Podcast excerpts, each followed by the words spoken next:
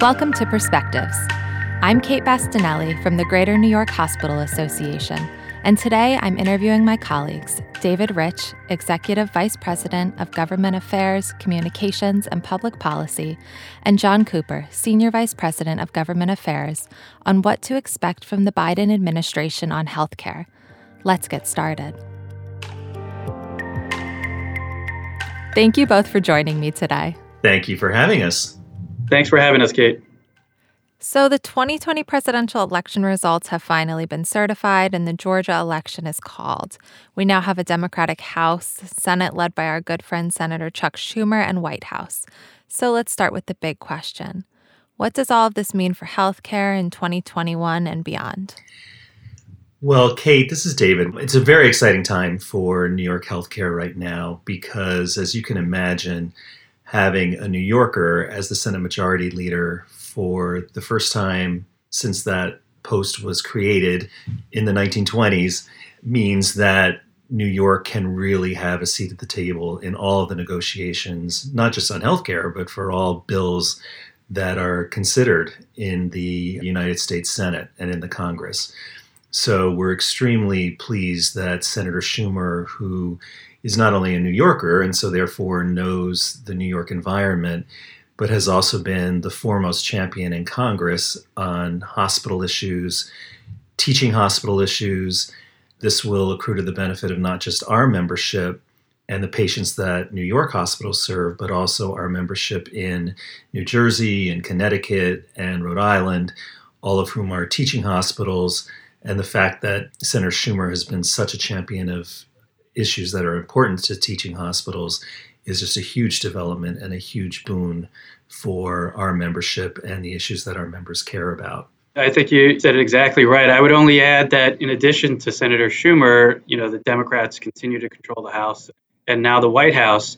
So the shift that's occurred over the last four years from, you know, mostly control of the administration by the Trump administration where our focus was less on states like New York and more in the South and rural parts of America. And then Senate Majority Leader McConnell from Kentucky, you know, the shift to states like New York California and some of the states that may not have gotten much attention in the healthcare world over the last couple of years will definitely swing back now in the direction of places like New York, New Jersey, and Connecticut. Yes, and the good news, I think, for you know going beyond hospitals but for healthcare in the United States is that we will no longer have a majority in either house or a president who wants to repeal the Affordable Care Act. So I think the attempt will be the opposite, which is something that we strongly support, which is to try and finally build upon the Affordable Care Act. When the Affordable Care Act passed in 2010, and we were very much a part of that debate at the time, we knew that there were issues that would arise over time. There would be things, amendments that would need to be considered to improve upon it. It was an experiment, really, when it passed in 2010 and finally went into full effect in 2014. So we knew there, there would be bumps in the road and things that would need to be changed to improve it. That's been nearly impossible to do because of the Republican position that it should just be repealed altogether. So the fact that we now will have a president and a House and a Senate majority committed to building upon the Affordable Care Act and also amending it to make sure that it works better than it has before, I think is a boon to all Americans who still struggle with affording healthcare insurance and who have other issues that really need to be addressed. I think that's very much a positive going forward. So, one question that comes to mind with the Affordable Care Act is with the case that's currently in front of the Supreme Court, it's the constitutionality of the ACA still at risk? It is as long as the Supreme Court hasn't yet ruled on it. Um, they will need to rule on it. As you know, they've had the oral arguments already. It's unclear when they will actually come out with a ruling. The court will finish up its session at the end of June. So we certainly will have some sort of answer by then. But yeah, it is at risk as long as that case has not been fully decided. Just to add, there are some discussions in their preliminary that you could try to address the issue that the Supreme Court is grappling with on the constitutionality of the Affordable Care Act. The whole case came about because Congress zeroed out the mandate that people buy insurance. You could, in theory, if the Congress decided to, put some sort of mandate, very minimal, it could be like a dollar or just the wording, and put it back in, and that might help alleviate some of the some of the arguments that are, are going on at the Supreme Court. It's all preliminary discussions at this point, but there are small possibilities that folks on the Hill could try to address it before the Supreme Court has to issue their final ruling in June. And that could moot out the case, is what you're saying, Jon, right? Exactly. Diving even deeper into insurance, what does a Biden presidency and Democratic control of both houses mean for health insurance proposals like Medicare for All? Well, I think it's important to understand that while there are majorities, Democratic majorities in both the House and the Senate, they're very narrow. You can't get more of a narrow majority than 50 50 in the Senate with the vice president breaking ties. And so, in order to get anything done through the Senate, you really need to have all 50 Democratic senators rowing in the same direction and supporting the same proposals and the same compromises. Similarly, in the House, the Speaker lost seats in the November election. And so that's pretty narrow majority as well. She can't lose that many Democratic votes and still reach the 218 vote majority that she needs to get something through the House. It's unlikely, given the makeup of the Speaker's Conference as well as soon to be Majority Leader Schumer's conference that you could get something done like Medicare for All, given that there are a number of moderates that do not support Medicare for All. In the Senate, I think there are a few senators on the Democratic side who have already made clear that they will not support Medicare for All, including Senator Manchin from West Virginia and perhaps a few others as well. And so it is unlikely, I think, that Medicare for All will be one of the options on the table. I think it's much more likely that what you will see is potential expansion of the ACA, expanding eligibility for subsidies under the ACA, perhaps increasing the subsidies. And I think where there will be a real debate will be around a public option to be added to the options that people can choose from on the Affordable Care Act exchanges. Just to add to what you're saying, David, the House will do what it has to do, and they will be pulled left by obviously their caucus. And I think a major point that a lot of us forget about is that President elect Biden, he did not run on Medicare for all. In fact, he ran on a bunch of the other options that David's talking about, which are expanding the subsidies, expanding Medicaid, and so on. So he the, the thing that differentiated him from a lot of the other candidates, including Senator Sanders, was that he wasn't running on Medicare for all. So with the president and his staff and his agencies of power not pushing for that as well, you know, there will be noise and there will be people looking for it, but I, I, I don't see it happening as David suggests. How do you think that the Democratic Senate and House, but also the restrictions of not having a huge majority, will affect President Biden's overall approach to healthcare policy?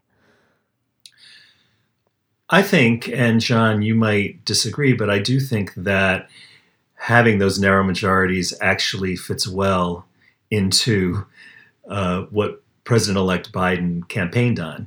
As Jon said, he didn't campaign on Medicare for all. He he campaigned on improving the Affordable Care Act. He did campaign on adding a public option, as I mentioned, to the exchanges.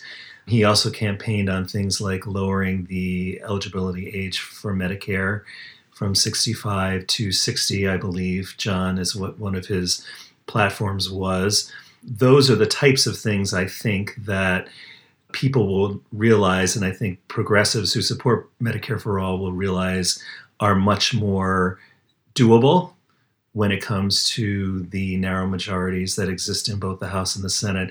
I mean, even in the House, there's there's still a group called the Blue Dog Democrats who are a little bit more moderate who also have not come out for Medicare for all. So I think Joe Biden's agenda is one that he will be able to at least try to go forward with.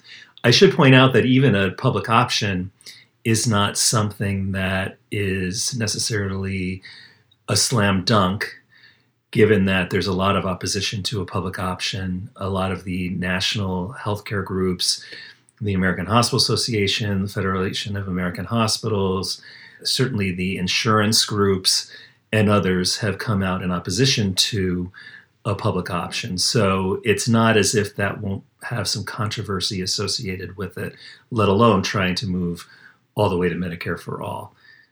Beyond Medicare for all, we can't forget about this. There are, in my mind, two healthcare buckets right now. There's COVID, which is what we're all dealing with, and I, you know, I think that is the primary, is the number one, two, and three priorities for the administration when they come in on the 20th.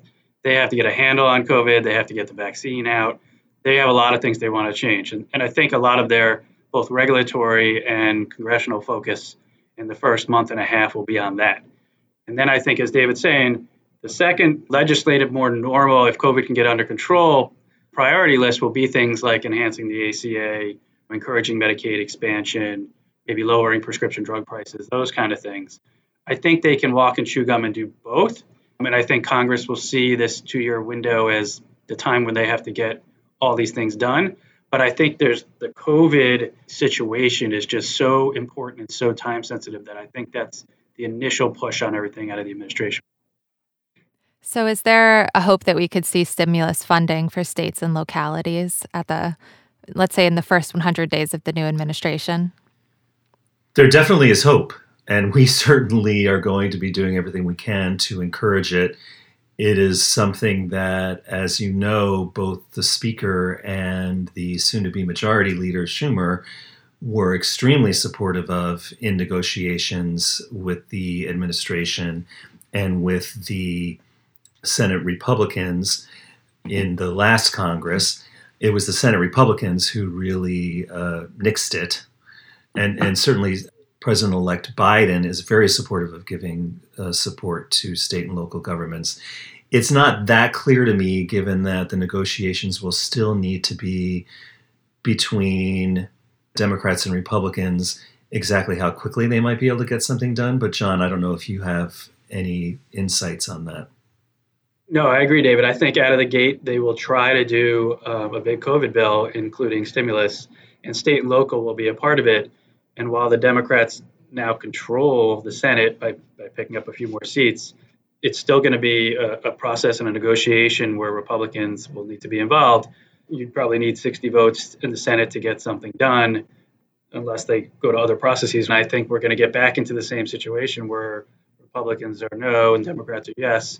But as you said, David, with the Biden administration coming in, there's a lot of power and negotiating leverage that comes along with that. So I think it's much more likely than it was just a few weeks ago. And I think also as time goes on and the economy continues to sputter, the need for the state local funding will just grow and grow across the country. And you'll see more and more Republican red states coming out and, and asking for it as well. Outside of COVID, what kind of support and funding can hospitals expect under the Biden administration?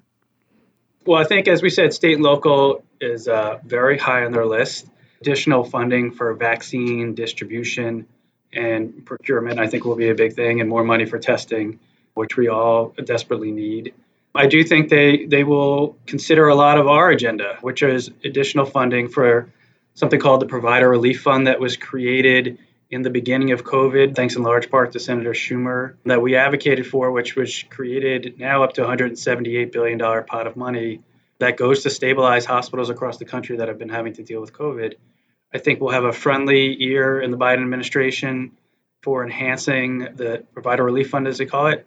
I think also there'll be more more resources put behind the workforce at the nursing level and even up to the physician level.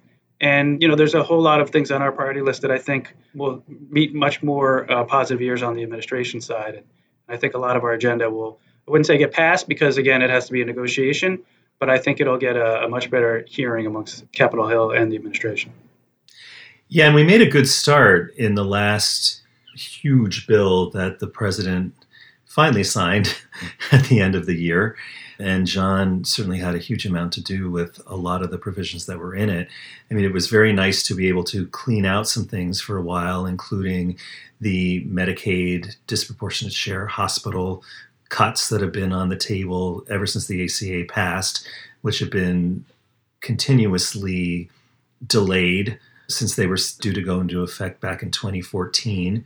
Those have now been delayed for three years and one year eliminated altogether. So it's nice to be able to sort of get that off the agenda for a period of time. That's something that would have been extremely devastating to our safety net hospitals should it ever go into effect. The Biden administration won't need to deal with that for a while.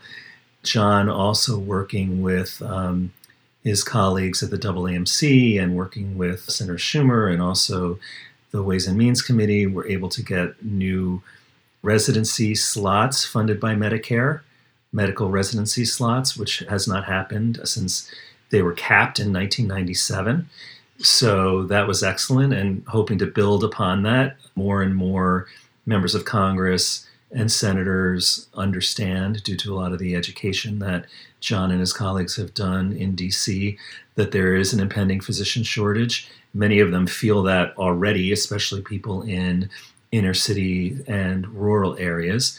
And so I think building upon some of the uh, excellent provisions that were contained in the end of year legislation uh, will be something that we will be spending some time on and trying to really work on. As you know, New York is really the epicenter of physician training in not only the country, but I would argue the world, given that in the New York City area, we train 15% of all the residents nationwide.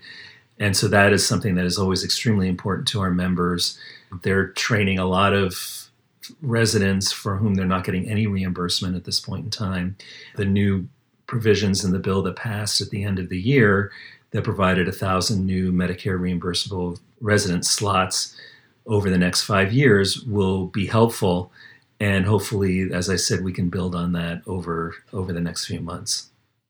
Before we go, do either of you have any other thoughts on what to expect from the Biden administration on healthcare?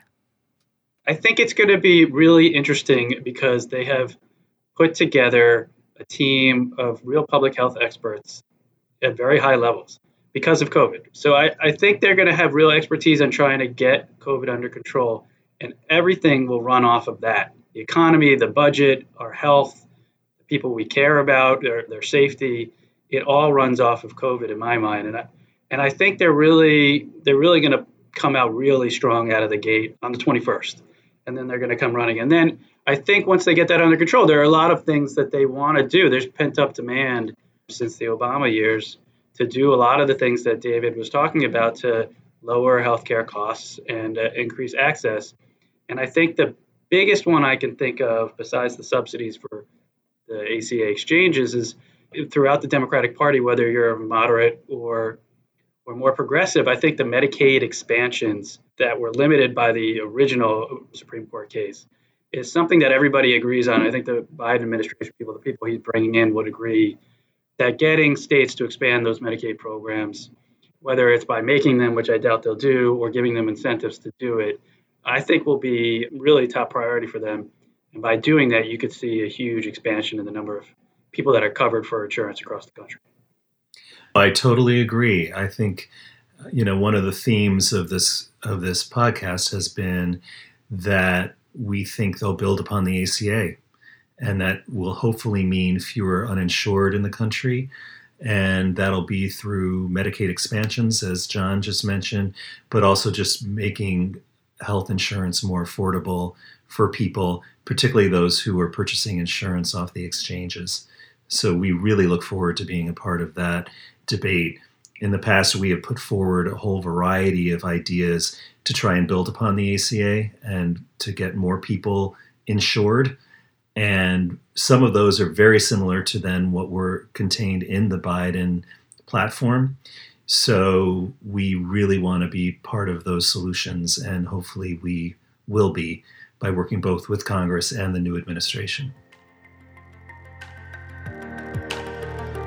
Thank you for joining us today. Until next time, this has been Perspectives.